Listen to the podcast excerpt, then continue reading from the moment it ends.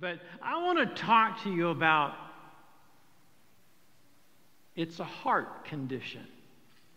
I don't know about you, but nobody that I've ever known of has ever gone to the doctor and, and rejoiced when they heard, You have a heart condition.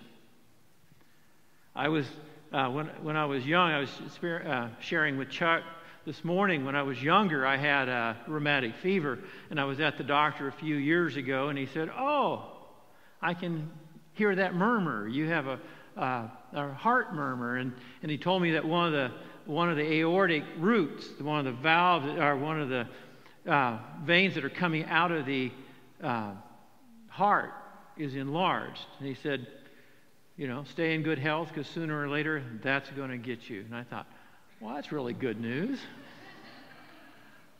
you know, but when I was younger, the doctors told my parents that I wasn't going to live past 10. So what do they know? We serve a great God.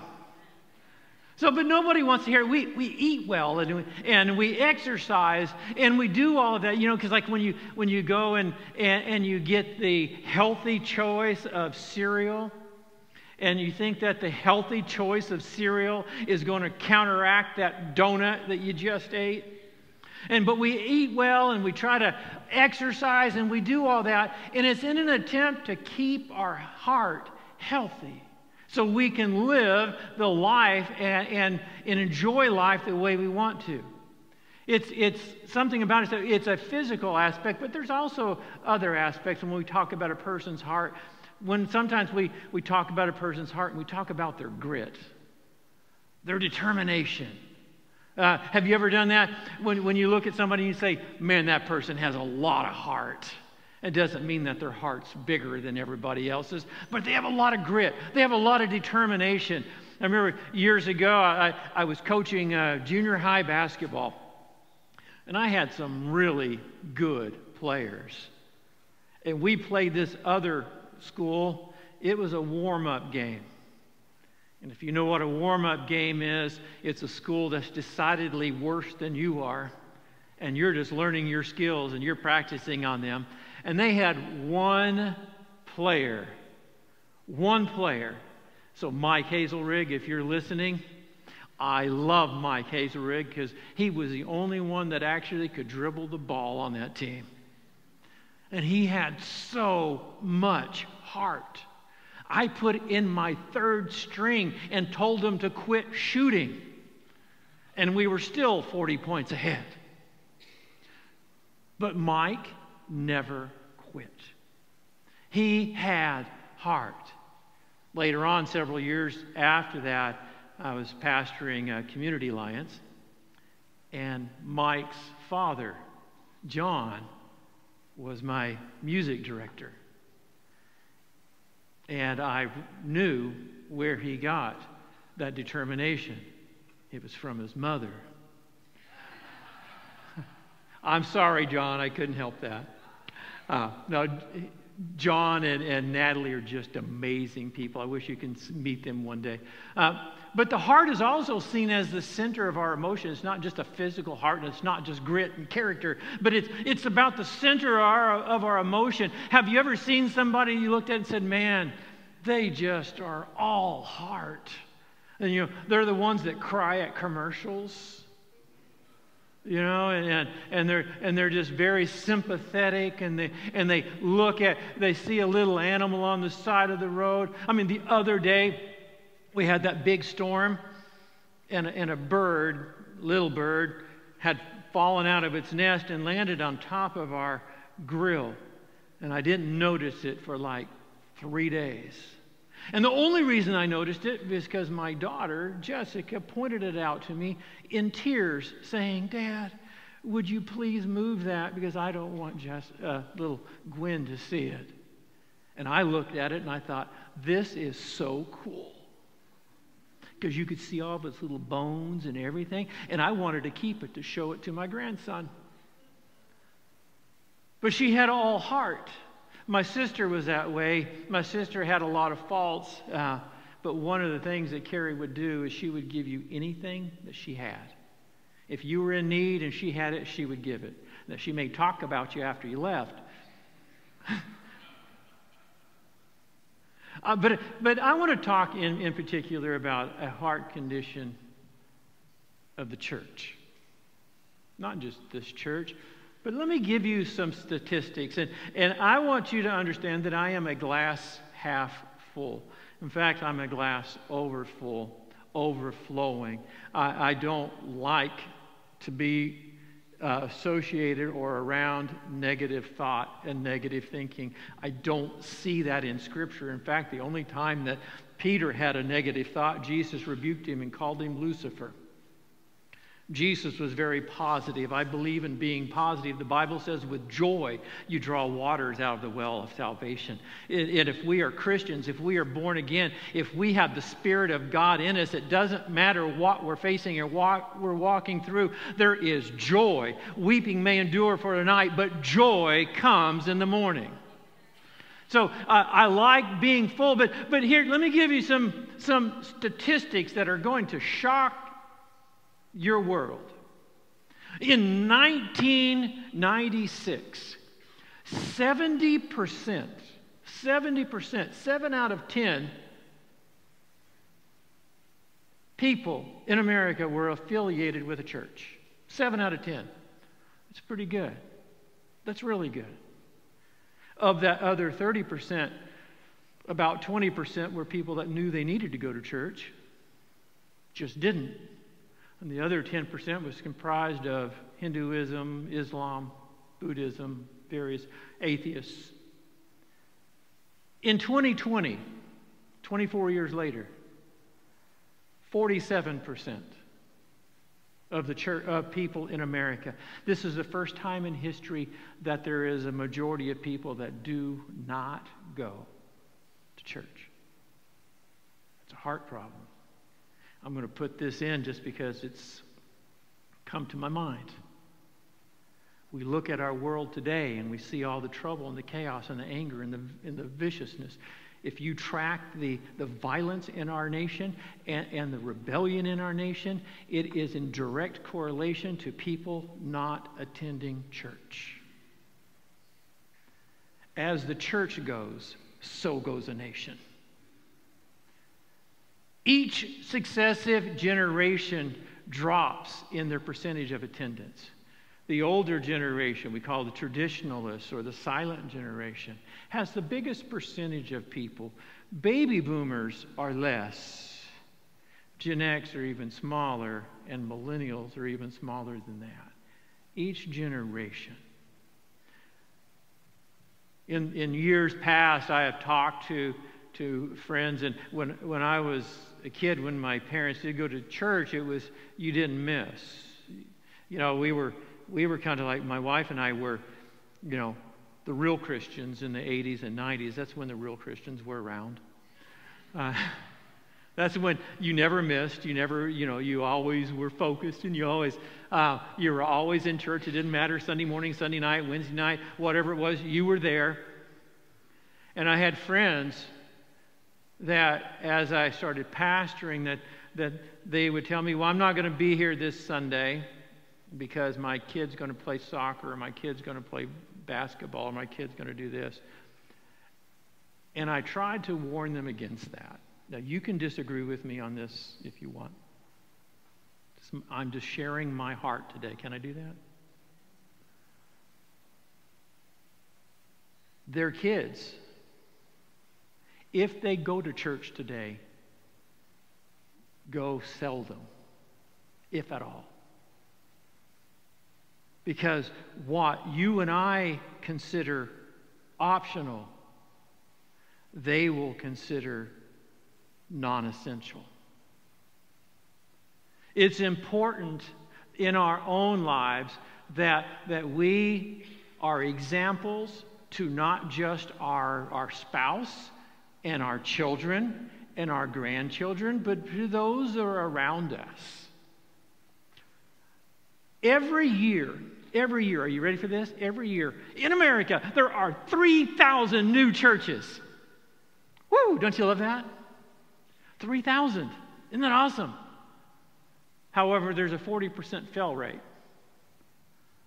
So there's 1,800 new churches every year because 40% are just But 1,800 is pretty good, except for the fact that every single year, 4,500 churches are closing. By the end of this decade, the Presbyterian Church will be completely gone. 82%, are you ready for this? 82% of all churches, all churches, all churches have either plateaued, which means they're no longer growing, or they're in decline. 18% are growing. Woohoo! 18%. 6% of the 18. And if you do your math, 0.06 times 0.18, it's 0.0108. 1%. 1% of churches that are growing in America are from conversion. I want you to think about that for a moment. 18% of the churches that are growing, that means 99% of the churches that are growing are from transfer growth, people leaving one church and going to another. And there's only 1%. This is according to Gallup, Pew Research, you can look at all of them. You can Google it. I love that word Google. You can Google it. You'll find all this information.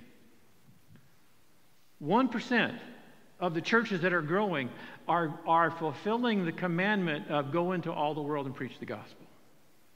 The church worldwide is thriving. Christianity in, in in the sub Saharan Africa is just booming. The church in, in Central America and South America is just booming. The church in China is incredible.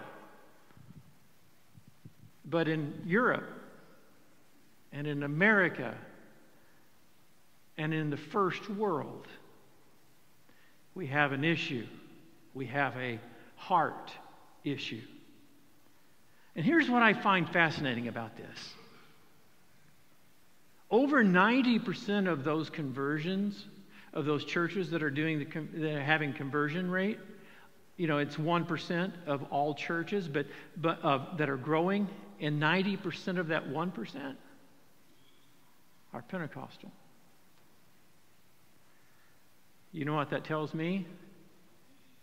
That they're giving them something more than theology.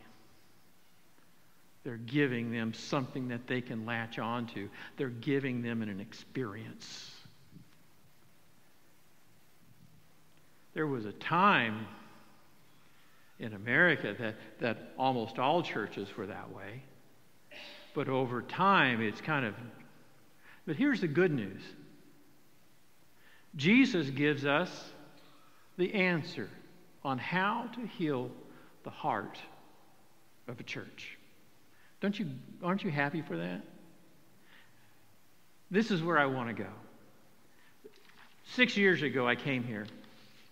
And I came here because the church wanted to grow, wanted to take off. And I'm here today to tell you that I am committed to that. And I'm going to see this church take off. We will do whatever needs to be done to make sure that this church continues to grow and to continues to grow in the presence and the power of the Holy Spirit. So, if you would, take out, take out your Bibles, if you would, if there's one in front of you, and turn to Mark chapter 4. We're going to be going through this for the next four weeks. And you say, well, uh, you know, there's a, a lot of people that are going to miss this today. That's okay. I'll touch on it for the next three weeks. We'll, we'll add more to it, but we'll just continue the story.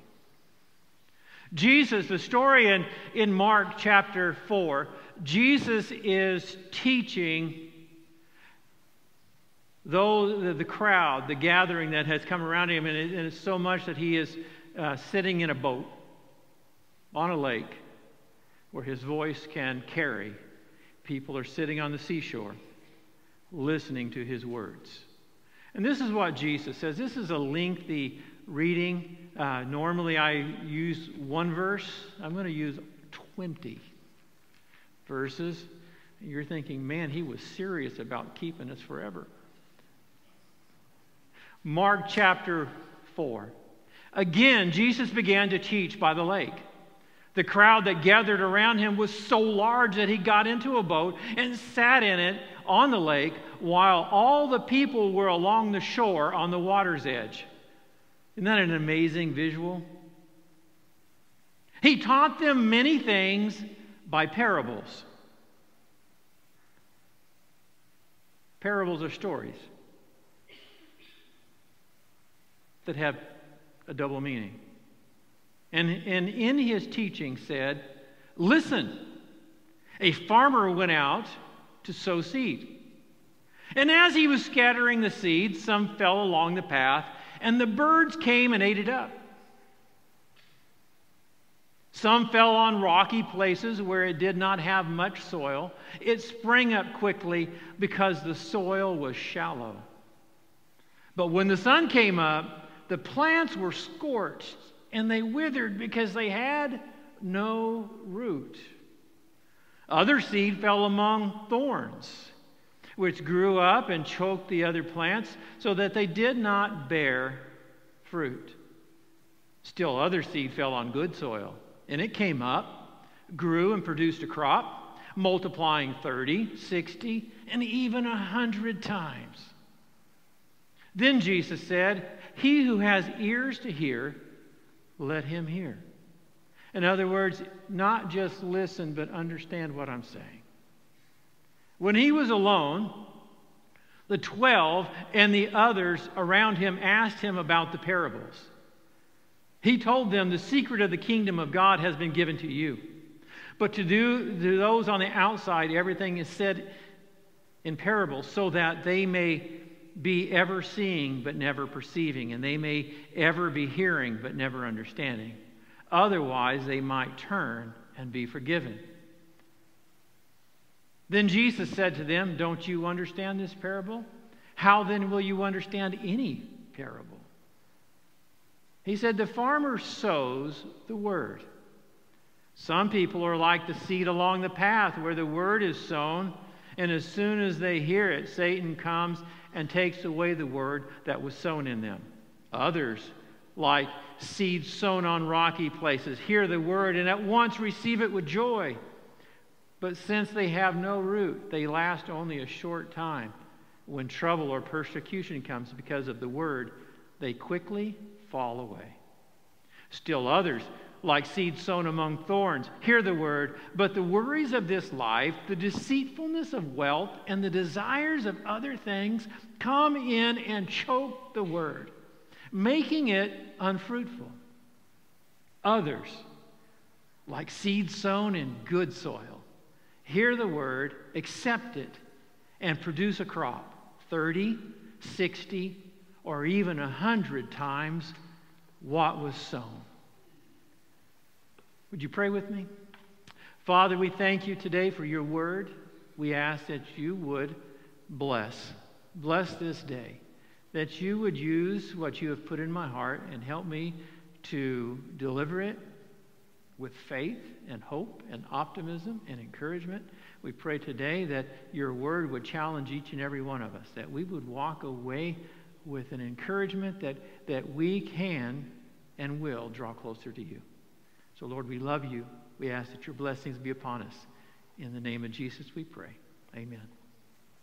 So here's Jesus. He's teaching on the heart's ability to receive the gospel. And Jesus taught many things in, in, the, in these parables, but Jesus uh, could not identify who he was at the time when, when he said he taught in parables so that hearing they may not perceive and, and and uh, seeing they may not underst- or understand or reverse that. He was saying he didn't want everybody to know that he was the Messiah, because if they really knew who he was, they would not have crucified him, and he would not have been able to fulfill his mission. So Jesus taught them in parables. And the question at hand is regarding this parable. Uh, evidently, this one parable stood out because the Bible says he taught in parables, many parables, but this is the one that the disciples said, ah, Man, I don't quite understand this. So they come to Jesus when nobody's around and I don't know if it was out of ego that he, they, they bruised, or, but to be honest, if I didn't understand that, I would probably wait and ask later as well. But all of us, I think, have, have been in situations, we've been in, in places, or we've heard sermons that one aspect of that sermon stands out to you. You ever been there? I, I do that all the time. Uh, I'll, be listening to a sermon, and yes, I listen to sermons. And, and I was listening to a sermon the other day, and, and, and this pastor said one, one line, and it wasn't even in, con- it, it was in context, but it was a side note, and it caught my attention. And I can't tell you what he said for the rest of the time because I was focused on that one thought. Sometimes the Holy Spirit talks to us that way. And and it was the same way here. The disciples and um, they wanted to understand this when they didn't get it. And Jesus gave them three components, three, three parts to this parable. He said there's a sower, there's a seed, and then there's the ground. Now, all farmers, and he was using, he was using an illustration that, that those in that day would completely understand that farmers didn't go out like they do now. They didn't have John Deere. They didn't even have deer. They just went out, and what they did is they would take a bag of seed. And I, to be honest, I've done that when I cheated with uh, trying to put grass seed out. I would just take a handful and I would throw it. And you take another handful and throw it. And, and the seed kind of bounces around and it lands where it lands. And you're trying to hit the good ground, but you know, sometimes you're not as accurate as you want to be.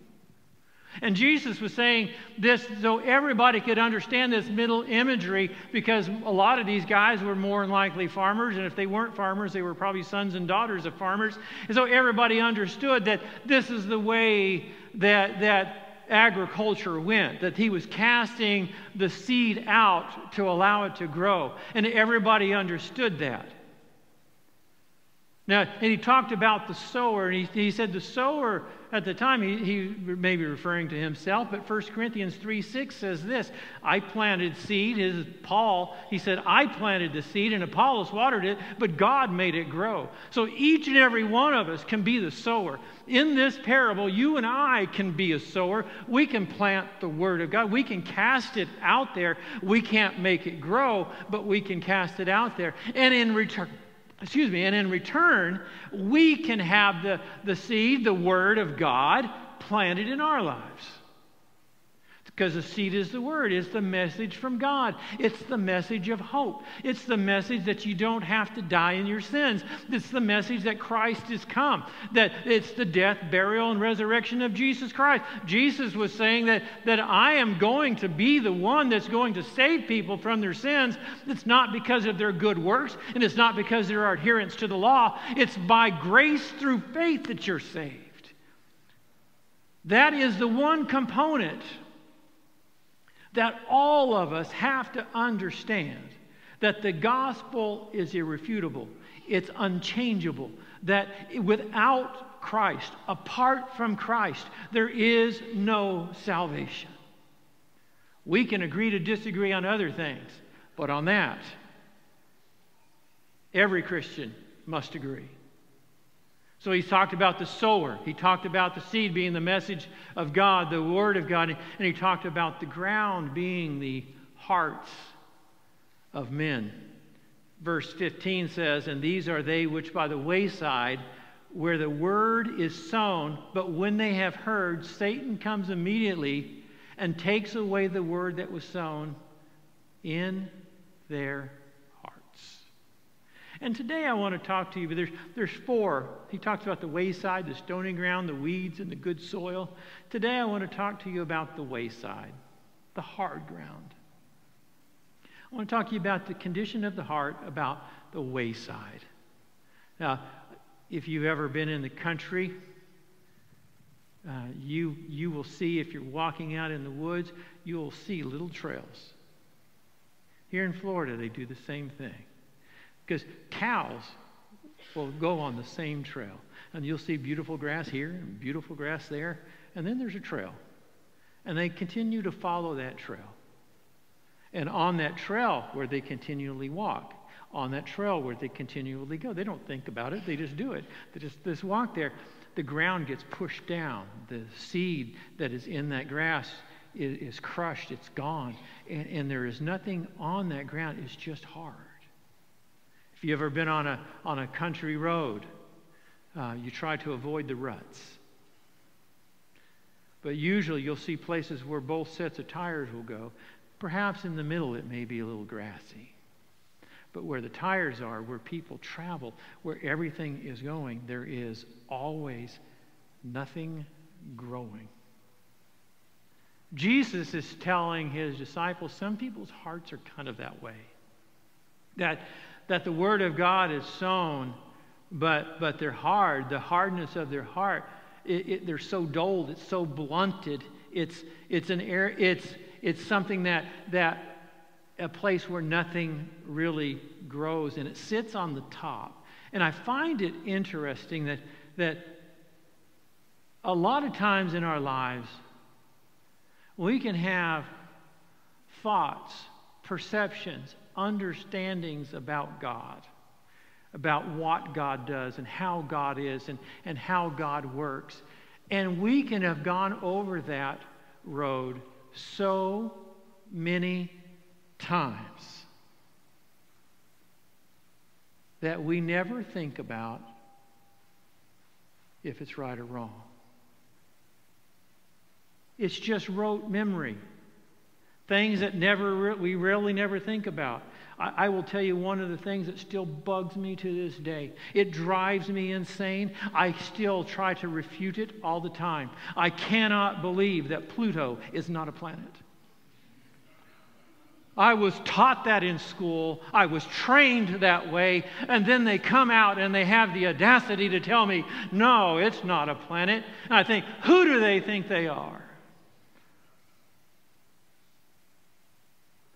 Of the four groups of, of hearts, it's interesting that this is the only one where nothing grows. It's an unfit, unprepared heart. It, it, it's arrogant. It's self indulgent. It's hardness of thought, hardness of emotion. And I want you to notice something in that passage of Scripture, and I would encourage you to read it, reread it, and reread it. Notice that of all the four, this is the only one the wayside, the thorns, the stony, and the good soil. This is the only one that Satan can come in and actually take the seed. It's the only one that Jesus said, it's so hard that, that they're not even thinking, that they're so focused on their own thoughts, that they're, they're focused on their own life, they're focused on, on, on their own, own way of life and doing things that they never stop to consider that something else could be in their life. And the devil's able to come and take that seed from them. See, a closed mind is a person's worst enemy. A closed mind. I'm going to say something and you just hang on with me, will you? Religion will harden your heart and keep you from a relationship with God. Let me say that again. Religion will harden your heart and keep you from a true relationship with God. Let me give you an example. Mark chapter 3. Pharisees are watching Jesus because there's a, there's a uh, man with a withered hand. It's a Sabbath day and they're watching Jesus. And Mark chapter 3 says they're watching him for one reason and one reason only not to see if he can heal, but that if he does and he breaks their law about the Sabbath. They did not care about the man that with the withered arm. They did not care about his, his physical condition. They did not care about his spiritual condition. They didn't care about his home life. They didn't care about where Jesus came from or what, how Jesus was doing this. The only thing they were concerned was is he going to upheld and uphold our religion? If we are not careful, we will base everything on religion and our heart will become callous to the relationship with God. That's when the adversary can come in and steal truth that God is wanting so deeply to instill in our lives. He steals it through preconceived ideology. Let me give you an example. How many baptize in the name of Father, Son, and Holy Spirit? I have never baptized that way, ever. I always baptize in the name of Jesus Christ. You know why? Because I'm scriptural. Matthew 28 19 says, Go and baptize them in the name of the Father and of the Son and of the Holy Spirit. Does it not? And yet, all the times that we see in the book of Acts where people were baptized, in Acts 2 is in the name of Jesus, Acts 8 in the name of Jesus Christ, Acts 10 in the name of the Lord Jesus, and Acts 19 in the name of the Lord Jesus Christ.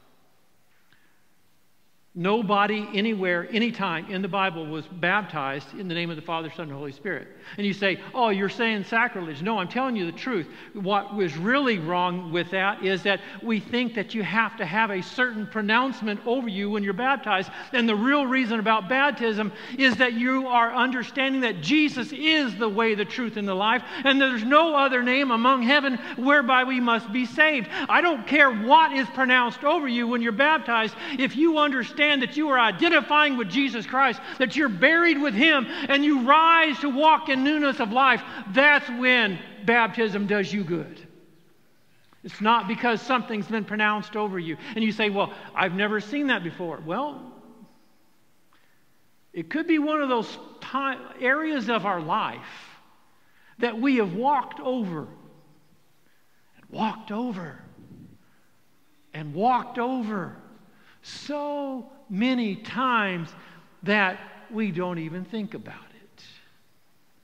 We just think it has to go that way because it's always been done that way.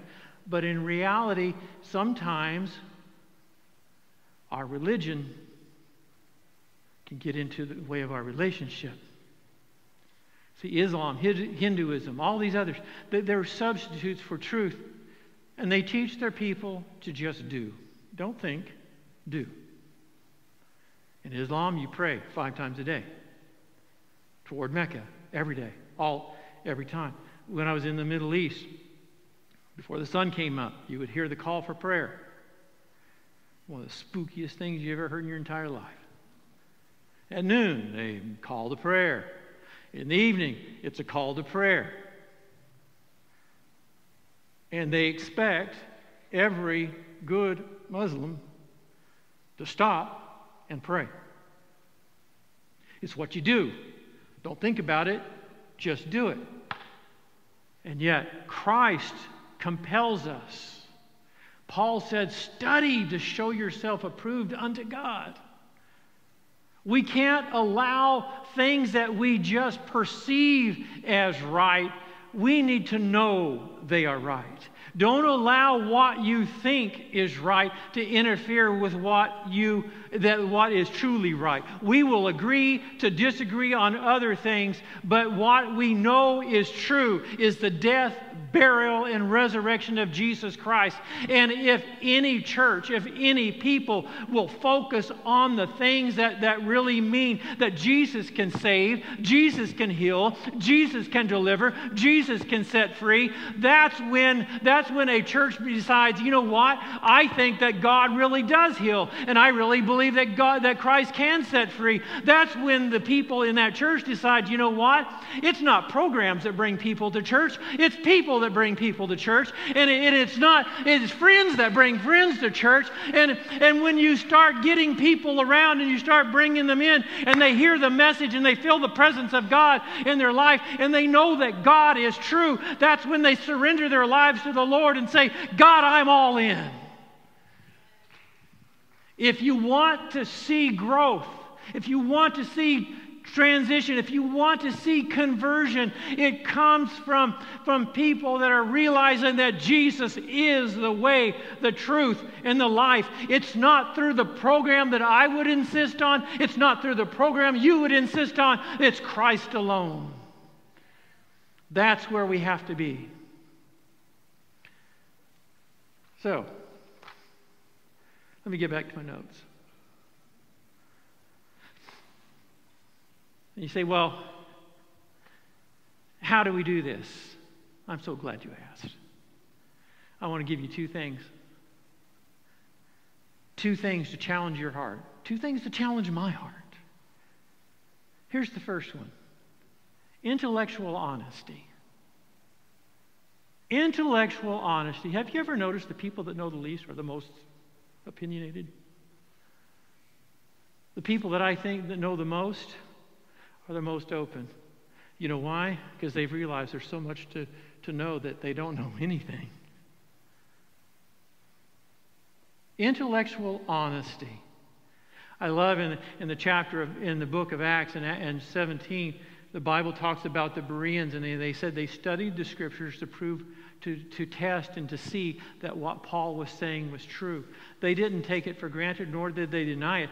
Paul just left Thessalonica, and he had been run out of town on a rail because the Jewish people said, No, I am not going to listen. No, I'm not going to change. No, I'm not going to do anything. You're wrong, and I am just going to stay with what I know. And they had no intellectual honesty.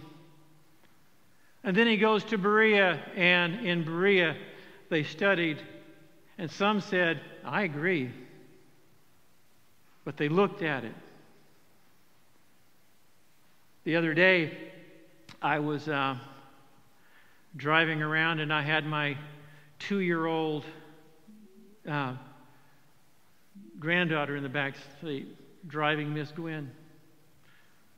And, and uh, I was draw- on Lake Underhill Road. Uh, we had just gone to a store and she saw something she liked. So, being the good person I am, I bought it for her. And it was a little tea set. And so we'll do a little tea set. And I thought plastic. And I thought, oh, that's great. You know, teacups. You know, we'll be playing with those later. And she wanted it open, so I opened it. Driving down Lake Underhill, and I hear her back there, and she's choking. And I didn't look well enough, and one of the small pieces, a top to a tea set, was lodged in her throat, and she couldn't breathe. I never want to go through that again. I slammed on my brakes in the middle of Lake Underhill Road. And when I slammed on my brakes, it kind of dislodged it just for a second. And I had just enough time to reach in there and grab it and pull out. She was terrified and crying. I was terrified and crying. The guy behind me, on the other hand, he wasn't terrified at all.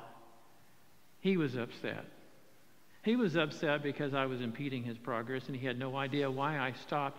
So he decided to honk his horn and, and kind of wave at me with one finger. I honked, but I didn't wave. Back. He made a decision without knowing all the facts. He looked at it and said, Here's a stupid person stopping in the middle of the road must be trying to find Disneyland. I knew you Floridians would love that. Uh, and he had no idea that I was trying to save a two year old's life. Had he known, his reaction would have probably been different. You see, the Bible says that a person that that makes a decision without knowing all the facts is a fool.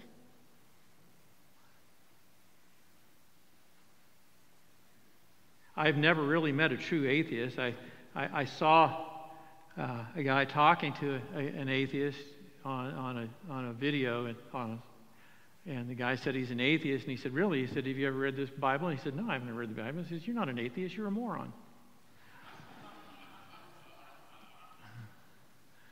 And he said, Well, why do you say that? And he said, Well, atheist, you're saying that there is no God. To be a true atheist, to be a true, honest to goodness atheist, you would have to have been everywhere and have seen everything and know everything, and then you could decide there is no God. But for somebody that says, I'm not going to read that, I just don't think there's a God based on my own experience. Well, I'm sorry, that's not an atheist. The Bible says in Psalm 14:1, the fool says in his heart, there is no God.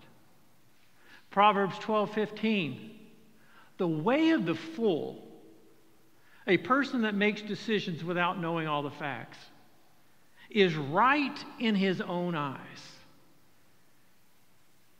Is right in his own eyes. Proverbs 14:16 says this, a wise man fears and departs from evil, but the fool rages and is confident. How many times have you seen people that are just so adamant, oh, I'm right, I'm right, and you know they're wrong? But there's no arguing, there's no debating. One of the best things that ever happened to me. Can I go a couple more minutes? One of the best things that ever happened to me was I first went, because I came to Christ in a Pentecostal church. Not, you say, well, what is a Pentecostal church? Running the aisles, dancing. Went to a Pentecostal Bible college. Then I went to a Southern Baptist seminary.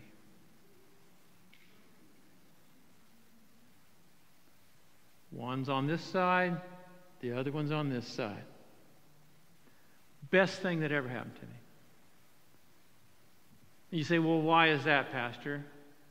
Because it challenged me. Because I didn't just have one side of a story. See, because I know that the number one rule in debating is you learn your opponent's position. Not to prove them wrong, but you look at it with intellectual honesty and you try to figure out why do they see it this way? I'll be honest, there was a couple of things I learned in seminary that I thought, you know what? I looked at it in Scripture and they're right. One of them, I even went back to the church and said, you know what? I, I preached this a few years ago, and guess what? I've changed my position. We're growing in Christ. Other things, I looked at it with intellectual honesty and I said, Nah. But what it did for me was it firmed up the gospel in my heart. You have to have intellectual honesty.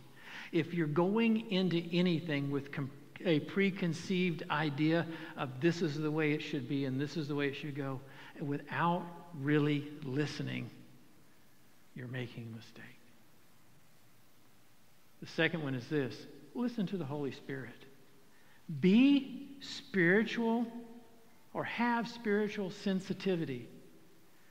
Remember Paul, uh, Peter on the day of Pentecost, he said, and this promise, talking about the Holy Spirit, being baptized in the Holy Spirit, and this promise is to you and to your generation and to those that are afar off, as many as the Lord shall call under the anointing of the Holy Spirit, speaking words that the Holy Spirit was giving him, had no idea what it really meant. And you say, How do you know he didn't know what it really meant? Because in Acts chapter 10, when, when he needs to go to uh, Cornelius' house, because Cornelius is a is a God fearing Gentile, and no Jew ever went to a Gentile's house because it was against the, the law that, that you could not enter a Gentile's house. He argued with God that he shouldn't go. And when he went and preached the gospel to them, and the Holy Spirit fell, and they saw that the Holy Spirit was given to them, but because the Bible says they saw him speaking in tongues, that, that they had the Holy Spirit. Paul looked at the other Jews that went with him and said, Wow, it's amazing that this same gift is given to the Gentiles. And he had preached it on the day of Pentecost, but didn't understand it until then. I wonder what would have happened if Peter, when God gave him that vision of the unclean animals coming down out of heaven, and, and he looked at it and he said, when the Lord said, Rise, Peter, kill and eat, and he said, No, no, no, I'm not doing. I wonder what would have happened if he would have refused the Lord. Because he refused to follow the Spirit, refuse to change his opinion, refuse to listen to the Lord. You can never go wrong with being sensitive to the Holy Spirit. Never go wrong. I've, I have been in places where I felt like the Holy Spirit said, talk to that person. And there's times that I have, and there's times that I haven't. The times that I did, man, I was happy. Yes. Because I remember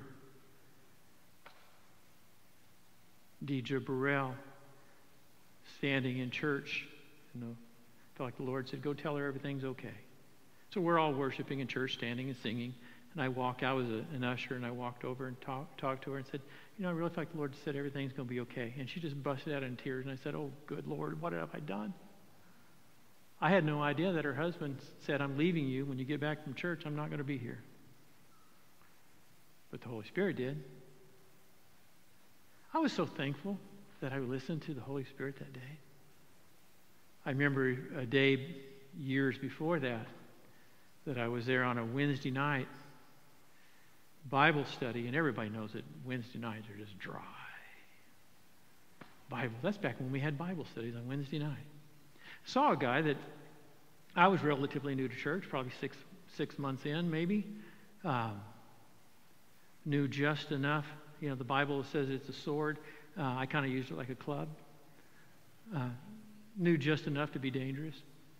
And see this guy just sitting there, and I feel the Holy Spirit says, Go invite him down to the front to the altar. And I said, No, I'm not doing that. And he kept impressing on me, and I said, No. And I, here's, the, here's my rationale. You ready for this? I thought, here's what I thought. I'll wait until Sunday because this is Wednesday. I'm going to wait until Sunday. And when Sunday comes and he's here, I'm going to ask him. Sunday came around and I didn't see him. So I asked one of the other guys, I said, Hey, you remember that guy that was over here Wednesday? Do you know who he was? He said, Yeah, that's so and so's brother. He got in a car wreck and died two days ago. And it's haunted me and still haunts me to this day.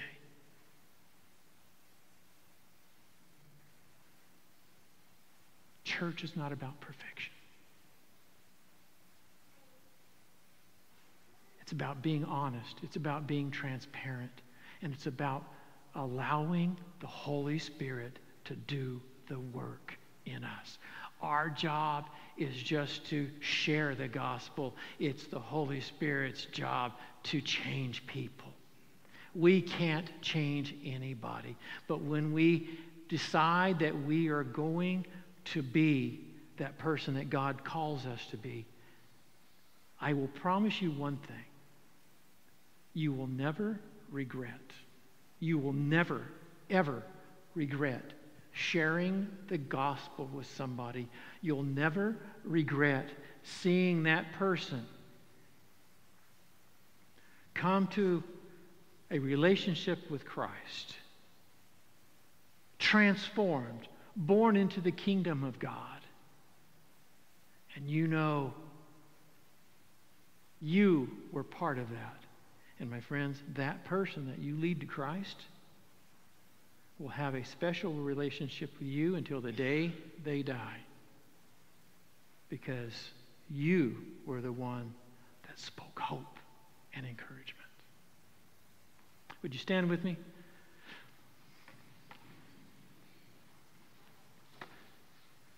So, I told you I'm, I'm a glass half full guy. So, I want you to fill up the other half of your glass. If you're sitting there thinking, Oh, I only have a half a glass? That's fine. Let the Holy Spirit fill up the other half. Don't be afraid to share the gospel. Don't be afraid. Well, say, I don't know that much. Who cares? Who cares? You, you would have been surprised. You know, I was trying to share the Roman road when I was new. God, I took them everywhere but the Roman road. I never did find the Roman road. But they came to church anyway because I told them what God had done for me. I said, You know, I was hooked on all kinds of stuff, but look what God has done. And I began to share from my heart the, the majesty and the glory and the beauty of having a surrendered life to God that He could set you free from anything. And people listen to that. It's not about how much you know, it's about how much you share about what God has done for you. And you say, Well, God hasn't done much for me. Really? Allow God to do the work in you, would you?